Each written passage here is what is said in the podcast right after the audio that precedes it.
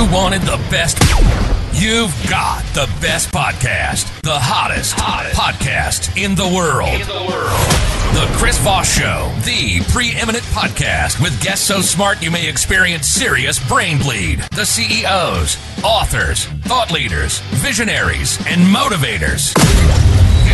Get ready. Strap yourself in. Keep your hands, arms, and legs inside the vehicle at all times, because you're about to go on a monster education roller coaster with your brain. Now, here's your host, Chris Voss.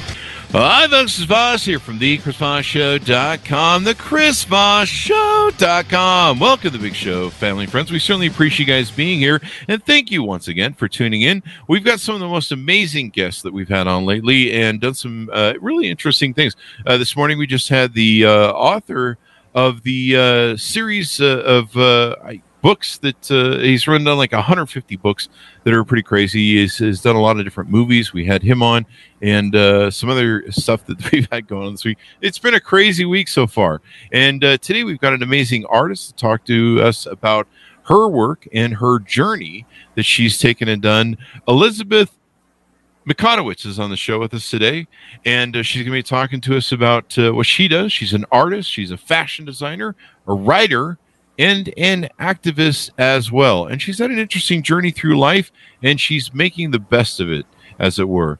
5 years ago, she was painting murals as a federal inmate, and now she has her own environmentally friendly clothing company based upon art being sold in stores.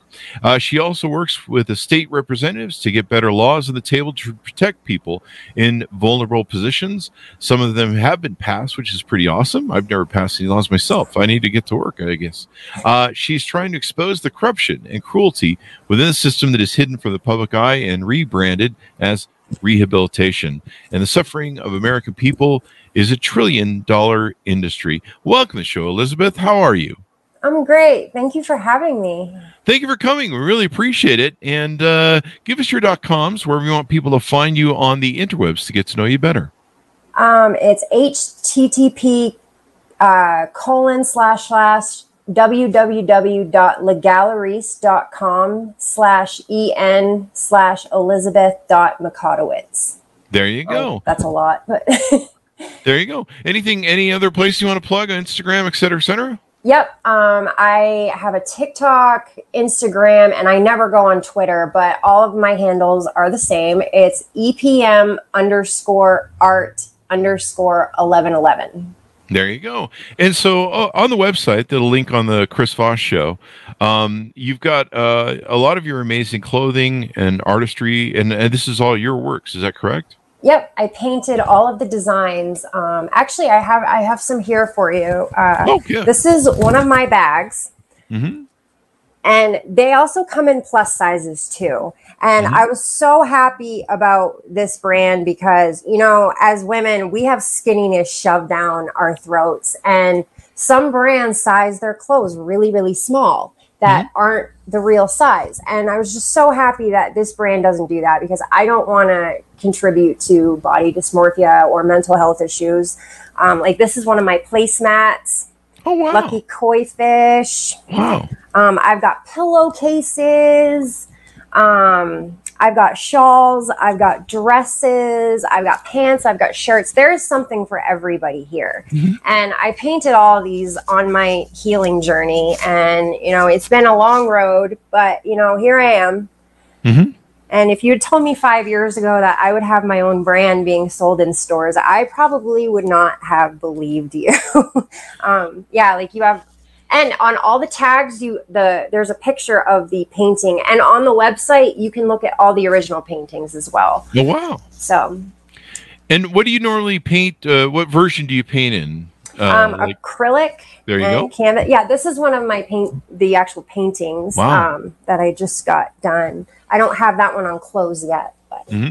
And where do you find the inspiration for your ideas and what you paint? Well, This was my first painting of a series of women, because it was Women's History Month. So I'm doing women of all races, ethnicities, and, you know, just women. And, you know, I've been inspired by trauma. I've been inspired by, you know, the dystopian nightmare we're living in. I mean, I've I love painting flowers too. Like there's just so much beauty in the world. But it kind of depends which mood I'm in. Like some days I can paint something super gothic, and then the next day it'll be like flowers and butterflies, and you know. There you go. There you go. Well, it's a beautiful expression of work. Did you always have this sort of talent, and even from a young age? Yeah, I did. I always was into art and music and, you know, dance. And, you know, when I kind of lost my way, I kind of lost it. But in prison, I painted murals at some of the facilities, and I would paint portraits and people's coffee cups. And, you know, I'd have somebody steal some floor wax to seal the paint on the coffee cup so it wouldn't wash off. Well, that's interesting. So let's talk about your origin story, because you have a journey that starts, you started as an orphan, you're adopted at a very young age. Take us through some of that. Well, I had a great family growing up, and, you know, there's always trauma with adoption, whether you had a good family or an abusive family. And I was really blessed because these people really loved me and supported me. And, you know, it wasn't until I, you know, got out on my own, I got in some really violent relationships. My son's father, the first beating put me in the hospital.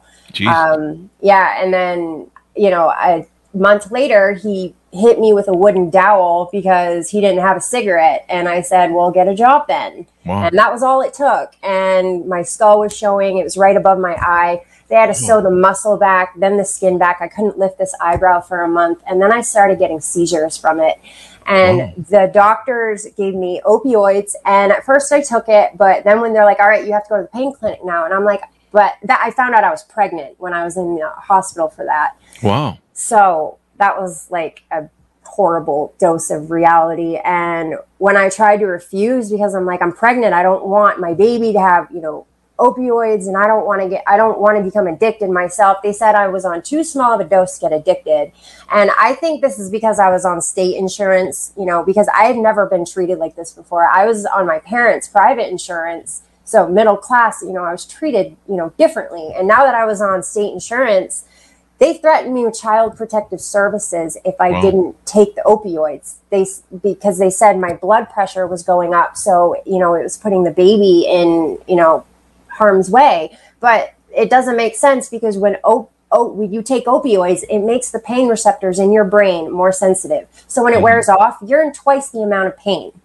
And, you know, I also was getting seizures. And so my daughter had to start staying with my father, because I had a toddler running around, and I would be incapacitated, you know, for however long. And I was so scared I was going to wake up to, you know, something happened to her. And that was really awful, because there was nothing I could do about it. There was, you know, no medication I could take. There was no, you know, therapy. They're just like, it's brain damage. Like, wow, you're going to have to ride it out. And so, you know, the beatings got worse. I mean, he would trap me in the bathroom and torture me for hours. I mean, there was sexual assault. There, you know, it was really bad. And when I finally gave birth to my son, like, I had postpartum depression really bad. Like, to the point where I was like, I don't want to call it psychosis, because it wasn't psychosis. I wasn't hearing or hallucinating or anything, but I would have these like Final Destination scenarios go through my head. Like, and then he thought it was funny. So like, I'd have panic attacks to the point where I couldn't pick my son up, because like, I was scared I was going to drop him or some freak accident was going to happen. And he'd start messing with me and be like, well, imagine if this happened, and then the chain reaction of this, and then, you know, it came through the window. Like, he'd feed into, you know, my mental health issues, which made it 10 times worse. And, you know, by the end, he strangled me to the point where my windpipe collapsed in on itself. And for up to a year after he was gone, it would close because of the damage. Like, the doctor described it as like, you know, if you bend a plastic tube, you can, you know, put it back to its original shape, but it's still got that crease, so it can easily fold in on itself. That's what my windpipe was doing. And I would have to chug water just to be able to breathe.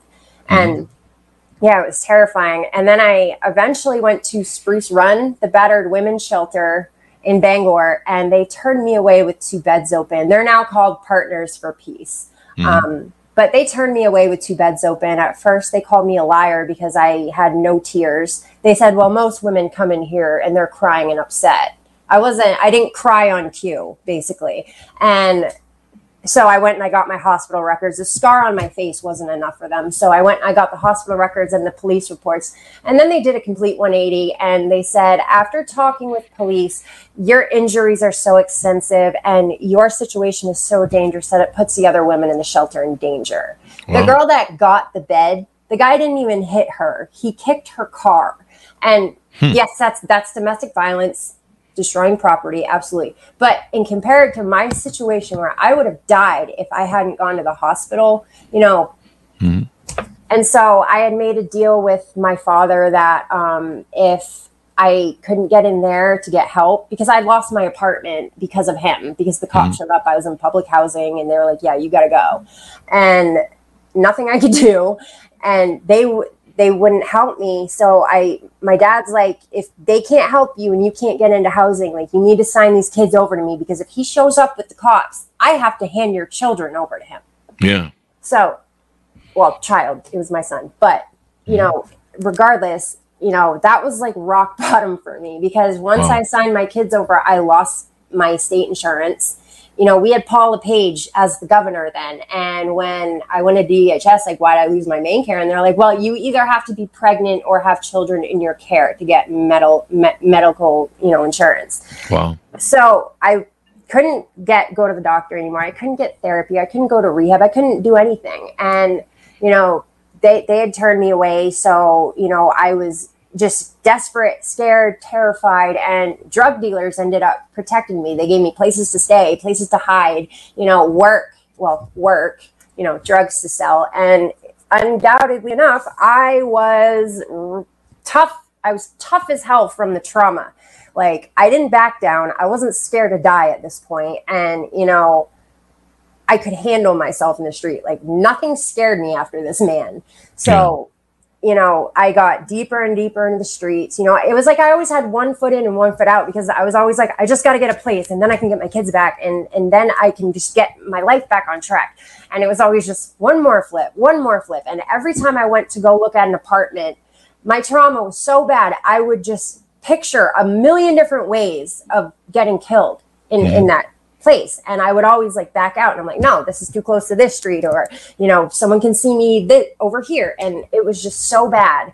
And I just fell further and further. And eventually I caught charges in 2011 with the state. And then in 2013, when I thought it was all done and over with, I was done selling drugs, the feds picked it up. And then there I go, off to prison. But you know, it really opened my eyes to this. I thought racism was over in this country. Like, growing up in Maine, it's 94% white people. You don't see it, and you didn't really hear about it. Yeah. And once I went to prison, I mean, I couldn't believe, you know, this. I mean, for instance, I met a handful of women that were sterilized against their will in prison. Wow. And this was before Trump filled up the ICE camps with refugee women. And, you know, you heard about these refugee women getting sterilized against their will. Yeah. They've been doing this to American women. And the one thing I noticed that correlated them, that they all had in common, is none of them were white. And now all of a sudden, with the overturning of Roe v. Wade, it's a great day for white lives. And so, I mean, it's not only systemic racism, it's straight up genocide. Like, you are trying to take these people out. And, you know, just this tone of voice that they would use with me compared to how they would talk to black inmates. I mean, it was crazy to me. And it wasn't so much in the North, but they sent me to Alderson. And, you know, the abuse on everybody in prison is terrible. I mean, my first week at Somerset County in Maine, I witnessed an entire pod of women get stripped because they signed up for a razor and a male sergeant wanted a list of who shaved their vaginas and who didn't. Those that did were punished. Like, in the words of Britney Spears, that's what sex traffickers do. Like, you're controlling someone's personal grooming habits. Like, you people are sick. I mean, I've watched women, you know, die in there from no medical treatment, very treatable things. I mean, and the other thing at Somerset County, they have cameras that are illegally placed in cells. And this is a problem all across the country too. They will have cameras, you know, on areas where there's a toilet, where you can't get away from the camera and it's on your living quarters. This is a problem. And most of these, a lot of these cops are predators. Wow. You know, you're 6 times more likely to get sexually assaulted by a cop than you are a civilian. And I'm not here to say all cops are bad, because that doesn't help anything. And to be honest, you know, for every cop that hurt me or tried to oppress me or, you know, cause harm to me in some way, there was another officer who was sticking up for me and risking their jobs doing so, trying to get it to stop. And that's the problem too. You know, the good cops, you know, never get anywhere. And it's like the ones who are corrupt and vicious and cruel, you know, they're the ones who get promoted. I had a sergeant telling me to kill myself while I was in solitary on the wrong medication that was putting me in psychosis. And then when I got out, it was in the paper that she told another inmate to do that. And they had to cut him down from a suicide attempt. And that woman still works there. She is still getting, you know, a pension from the taxpayers' money. And so when I went to Alderson, after they forced me to strip in front of these cameras, and because of my trauma, because of what my ex did to me, he would make me strip in the bathroom and torture me for hours, like to the point where I'd beg him to kill me and just get it over with. This triggered that trauma. So I was like losing it. And this lady was, you know, that was when she was coming in telling me to kill myself. Like she, after she had forced me to strip in front of these cameras so her male, you know, staff can get a show. And so when I went to Alderson, I filed what's called a PREA complaint, and that stands for Prison Rape Elimination Act. And it's anything sexual, like sexual harassment, rape, anything. It all goes under PREA. So when Alderson got the complaint back, they wouldn't even let me hold it to read it myself. They read it to me and wouldn't let me have a copy of it. They wouldn't let me send it home. They wouldn't let me, they wouldn't even let me hold it. Wow. It was my complaint that I filed. Like, I want everybody to imagine filing a complaint on the outside against something and then being told, oh, you can't have the paperwork to prove that you filed this complaint. And Somerset admitted to everything I was complaining about. And they basically, they deemed it unfounded, so it wouldn't go any higher. And that's how they bury the abuse. They'll say, yeah, we did it. So what? And this is the problem. All these institutions, whether it's a college, whether it's a boarding school, whether it's, you know, the military, they get to conduct their own investigations. And so they control what the outcome is. And this is a big problem. They're killing people. They're destroying lives. And, you know, the funny thing is, when I got out, the captain and 4 of his subordinates at Alderson all got convicted of raping and stalking inmates. And tampering with PREA evidence. Y'all can go look that up. Captain Grimes, Alderson. And so I was not even their biggest victim. And he only got 10 years for getting caught, for being charged with raping over 5 women. And only 10 years. If they had been regular civilians, he would be gone at least 30 years. But because we're inmates, our trauma and our lives aren't valued. And so how do you turn this into, you know, helping create new laws? And I think you've got 2 laws that you've helped get put into place. Yep. I'm actually working, well, with that whole thing with the PREA and not giving me my paperwork, they refused to give it to me even after I got out. So there's no consequence. By law, they have to give you the paperwork, but there's no consequence if they don't. They told me to get a lawyer and subpoena it. Like these officers literally told me to get a lawyer. So I got a lawyer, and he's like, I can't subpoena anything without an open case, and I can't open a case without the paperwork. They know this. So if there needs to be a consequence for every day they stonewall an inmate. So this is the one I'm working on now. It's not passed yet, but I think it should be passed across the board. If they stonewall an inmate, they need to be fined like $500 a day. Yeah. You know, something needs to happen. These officers and these jail institutions need to be held accountable. And that goes for colleges and, you know, other institutions that put their reputation over people's lives. Yeah. And But the one that I did was working on that got passed in Maine, they mandated all jails provide tampons and pads for women free of charge. So that was a victory because, you know, these jails are so cheap. They get over $100 a day per inmate. They can buy the stuff in bulk. You know, and they don't have tampons, and you have, it's pulling teeth is easier than getting these people to restock your pads. And yeah, I mean, women would make their own tampons and end up getting infections. Like, it's really bad. And I've watched women guards go ahead, bleed on yourself. What do I care? So the game became go up to the biggest, most masculine male guard and make him feel as uncomfortable as possible, because you can guarantee he will go get more than enough just to get this issue out of his face. I shouldn't laugh, but I can see the intimidation. I'm picturing it in my head, the intimidation of the male guard.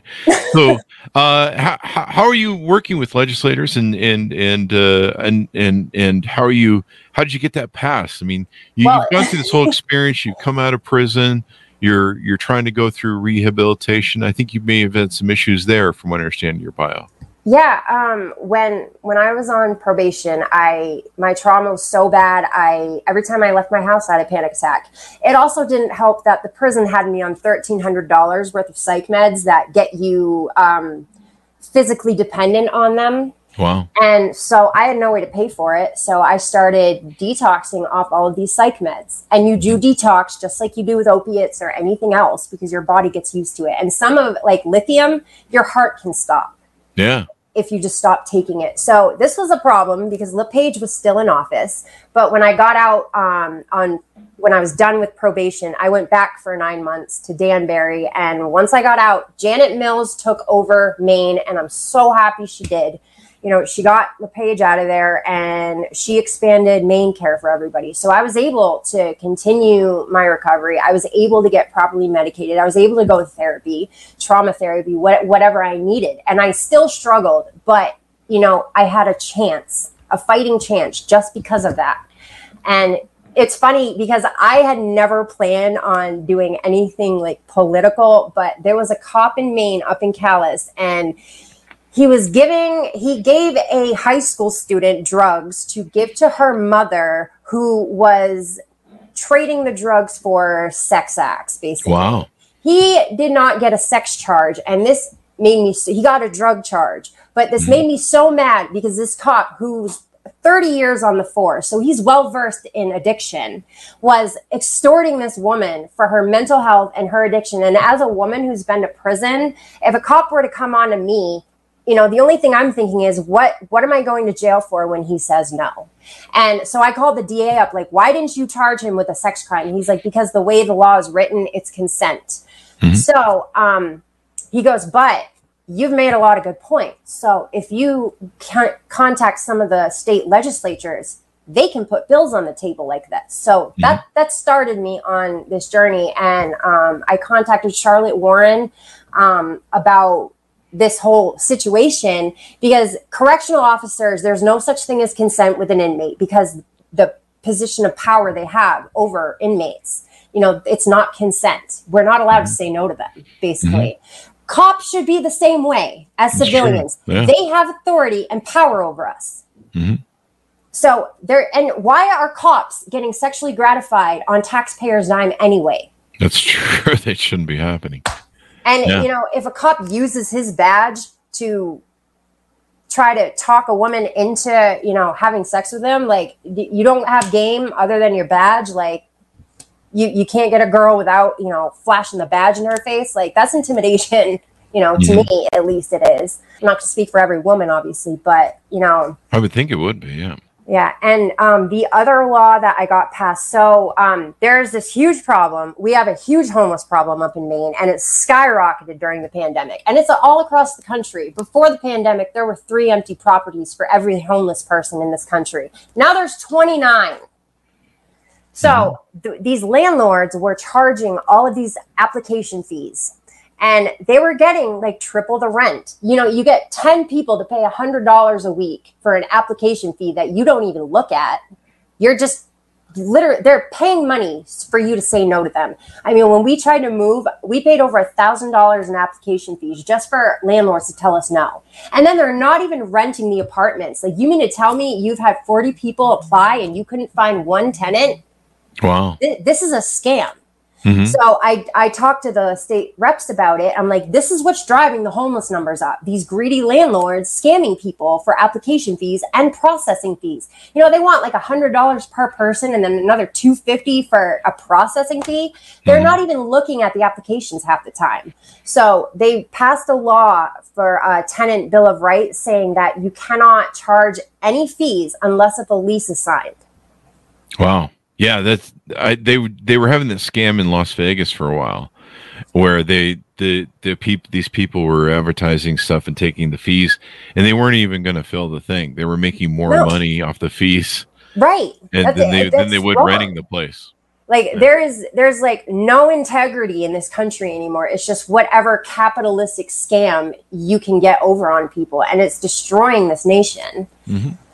Yeah. So yeah, I was pretty proud of that. So you come out of prison, you're working on these things, and then you start to delve and discover your art or expand your artwork then. Yep. I did a couple art shows during Addiction Awareness Month, and then I joined the Bangor Art Society, and I did some shows with them.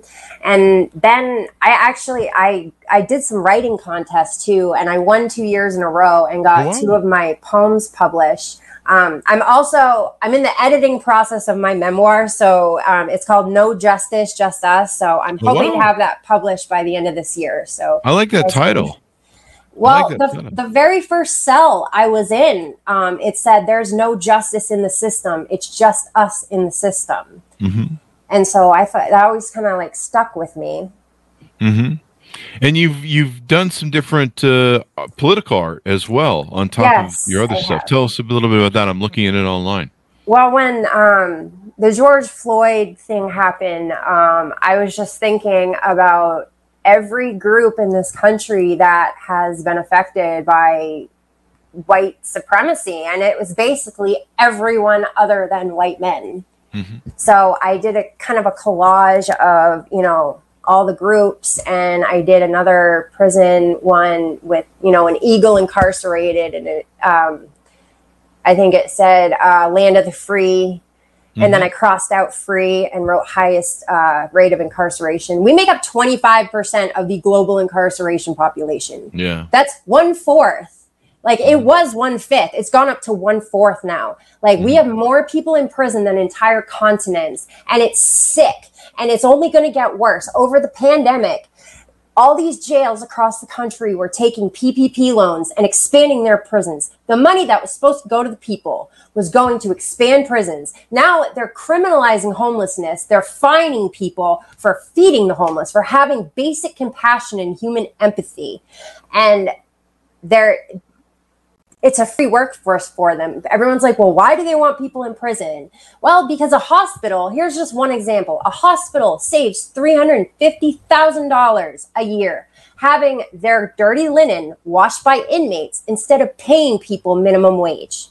Mm-hmm. Like, this is what it's all about. They paid us $5.25 a month to work 40 hours a week. Mm-hmm. And then in prison, they'll jack up the prices of everything, like a package of ramen noodles that costs 50 cents out here costs $1.80 in there, or $1.50. I can't even remember what it is now, but you know, an MP3 player that costs $12 at Walmart, they charge us $89.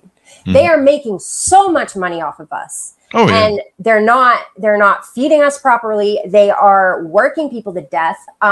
This one girl slipped on the ice while she was shoveling snow. That was her job. She broke her leg. And by the time they took her to the hospital, days later, her bone had fused back together. So they had to re-break her leg. And so they're not allowing her any pain meds because she's an inmate. And so that is cruel and unusual punishment. Like, I have watched so many women die in there, you know, from very treatable things. And because these people would just not treat them. Wow. That is unfortunate. And so you did a lot of art in prison. It was kind of a way for you to cope with your trauma. I actually have some pictures of some of the murals I did at Danbury. Yeah, let's take a look. So they only let me paint with blue. So I call it my blue period, which is fitting because I was in prison. But yeah, there was this long hallway and they wanted quotes and they wanted beautiful stuff on the wall. They let me have freedom with whatever I wanted to paint as long as it was beautiful. So wow. that was pretty cool. Yeah. And you can see one of the quotes sort of. Yeah. And then that's my Phoenix. There you go. You know, I think one of the interesting stories about your journey that can probably help others, especially if you write about it, is healing through trauma through art. And there's, absolutely. I know there's a lot of people over the course of being artists that have done that and that have, you know, really connected with themselves, et cetera, et cetera. And very interesting that way. So there's this style of art called Zentangle, and it's like meditative art, and it's really easy. My mom sent me some of the books when I was in jail. One of the jails that wouldn't allow me to paint. So I was having a really hard time with trauma and being triggered and going into flashbacks. And like I would like literally hallucinate. I was back in my old apartment. That's how bad it was. And so I would do Zentangle art because it's like meditative and you don't have to think about it. You just kind of do it and you don't have to be good at it. It's just doing little designs. But I'm currently making an adult coloring book with this style of art because it helped me. And I'm also including like all of the things that I learned about trauma that, you know, helped me. Like I've had so many people say, oh, it happened a long time ago. Like you got to get over it. Well, the part of your brain that stores traumatic memories does not register time. So that's why it always feels like it happened yesterday when it was so long ago. And, you know, that really helped me, you know, kind of figure out, you know, my healing journey and, you know, why I was still, you know, holding on to things for so long. Like time does not register, you know, time does not heal all wounds. That's just something nice they say to you. Yeah. And so you find that there's a meditative sort of process when you're painting and you're processing your imagery and sharing your emotions and things like that. Writing's another big way that you can do to do stuff. And I think sharing that journey with people and how that can help them heal. Have you ever tried going maybe back into prisons and teaching other inmates maybe how to do art and stuff like that? Or maybe that's probably not... for you right now. In Maine, I don't think I would do that. But in another state, I would do something like, especially with the juveniles. Like, you know, I'm so sick of the GOP. We got to get armed guards in the schools. And dude, you armed you put cops with guns in these schools. And the only thing you did was send a bunch of black kids to jail. And I was, when I was at Cumberland County, they would bring juveniles from Long Creek. It's the only juvenile center in Maine. And whenever they wouldn't behave there, they'd send them with us. Wow. Well, I can't tell you how many girls came because they were getting sexually assaulted by high-ranking officers. Wow. And, you know, then they'd get caught and then it'd be in the paper and then they'd, you know, the guy would quit or whatever. And then the same thing would happen again. Well, this one girl, she was 17 and she ended up snapping because she repeatedly kept getting raped by a high ranking officer. And she finally snapped and stabbed him with a pencil. So they brought her with us. They told her she was going back for her last 2 weeks on Christmas. And she slit her throat that night. Jesus, wow. That was better than going back there. I mean, she lived, thank God. But that's better than going to some of these facilities. And, you know, it's worse for kids because, you know, I can stand up and say they did this, they did that. But children are, what they say is, you know, less valued and considered, you know, it's like not taken seriously.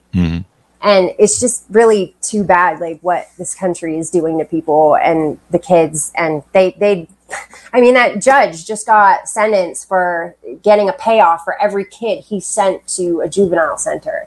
And, you know, you have judges that are sentencing people to the jails they own. Yeah. the new that's a conflict of interest. How is that happening? And you know, Biden kind of did away with the private prisons, but all they did was rebrand themselves and open up the ICE camps. That's where all the refugees are going now, and nobody is checking them. That's why, you know, I love Paris Hilton for coming forward and talking about her experience at the boarding school and, you know, using her platform and, you know, her privilege to put an end to it for others, because, you know, it's not just the boarding school. It's all institutions that have too much power. And, you know, I'll say it again. These institutions cannot be allowed to continue investigating themselves. Yeah.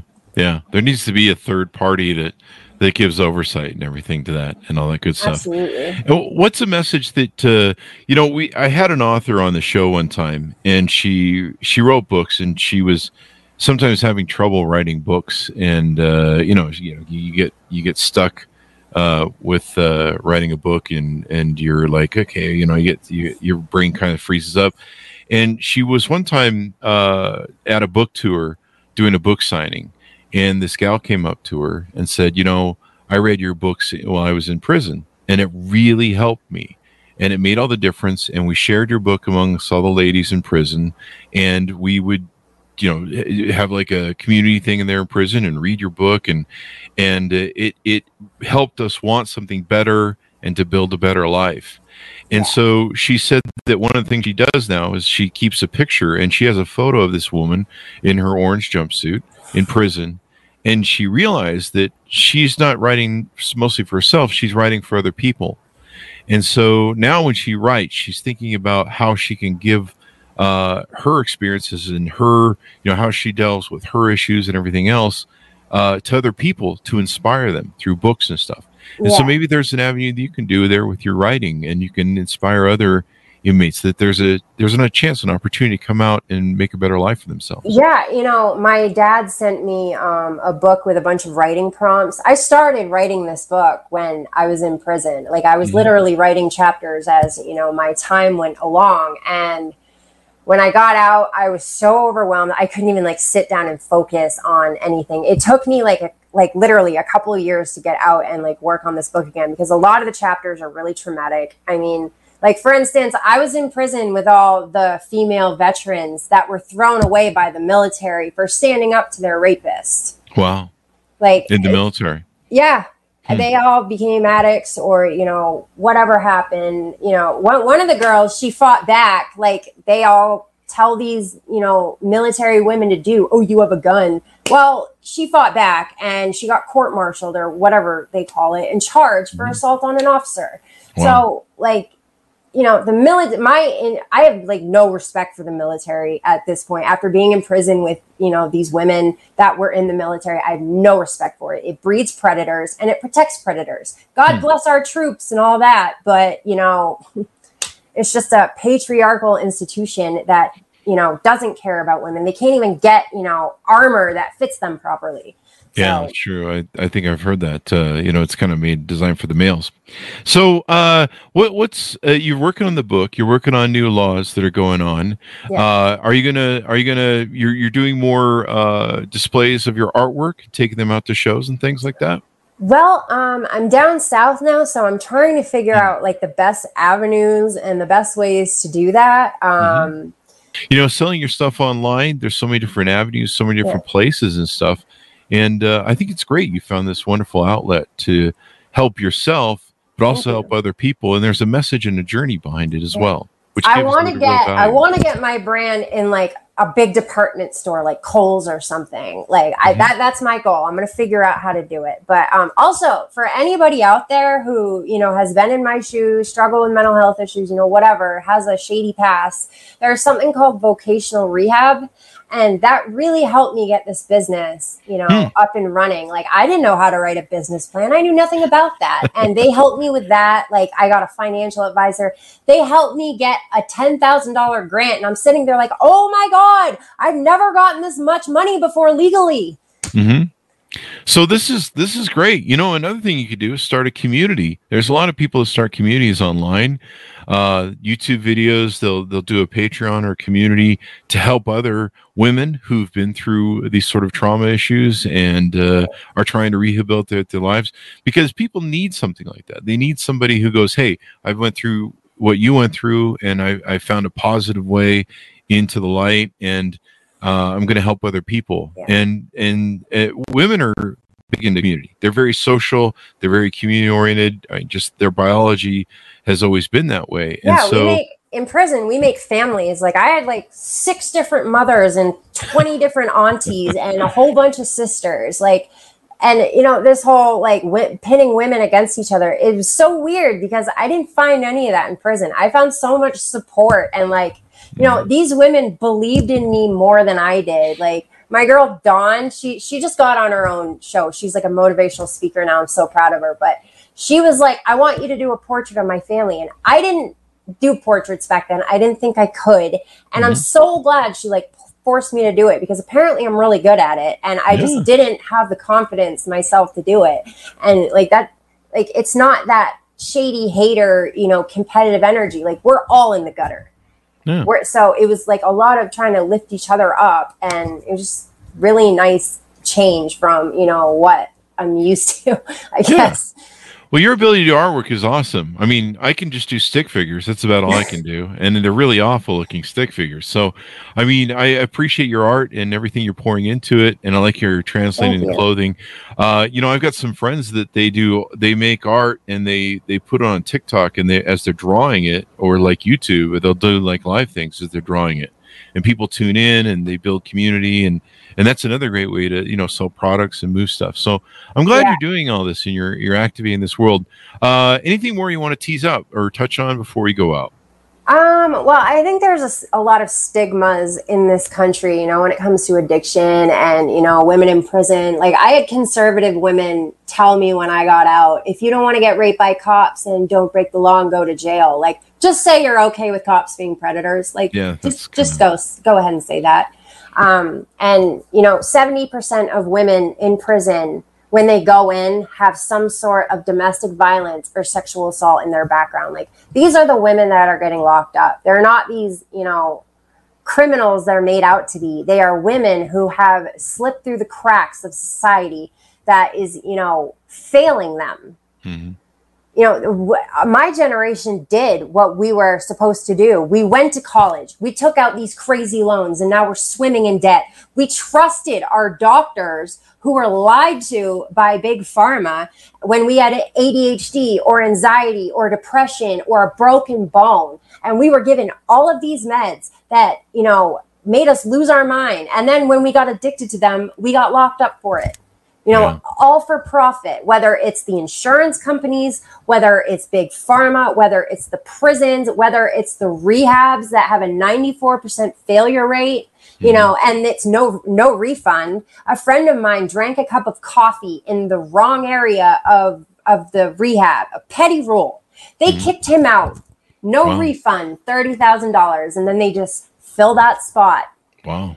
Like, that is corruption to me. Like, you are, and then he got out and overdosed, because that's what happens when, you know, someone that fragile, you know, you wouldn't kick a cancer patient out of their rehabilitation if they drank a cup of coffee in the wrong part of the building. Like, they just have petty rules, and they hold addicts to these crazy standards when they're not in the right state of mind. Mm-hmm.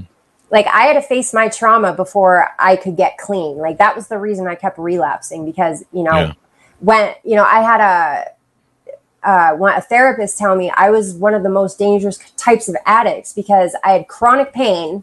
Mm-hmm. It was traumatic, you know, and I was an addict on top of it. So you put those 3 things together, and it's a much harder monster to overcome, because every time I'm in pain, my brain's going to pull up this, you know, drug card. Every time I have post-traumatic stress trigger, my brain is going to pull up that, you know, drug card, you know, that's how she explained it, as like files, like your brain keeps, and it will like terrorize you, you know, with, and that's why with trauma, when you wake up so much in the middle of the night, your brain from nightmares, your brain is literally trying to scare you awake because it feels vulnerable while it's sleeping.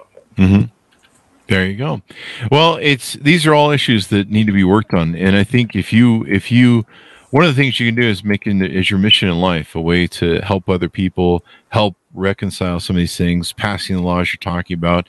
And I think pouring yourself in your art like you do and sharing that artwork is probably the best healing for you and for other people, especially when they understand, you know, what goes in behind it and everything else. Give me your .com, Elizabeth, so people can find you on the interwebs and get to know you better and order up your work. Yep. http://www.legaleries.com/en/Elizabeth.Mikotowicz. And my social media handles are all the same.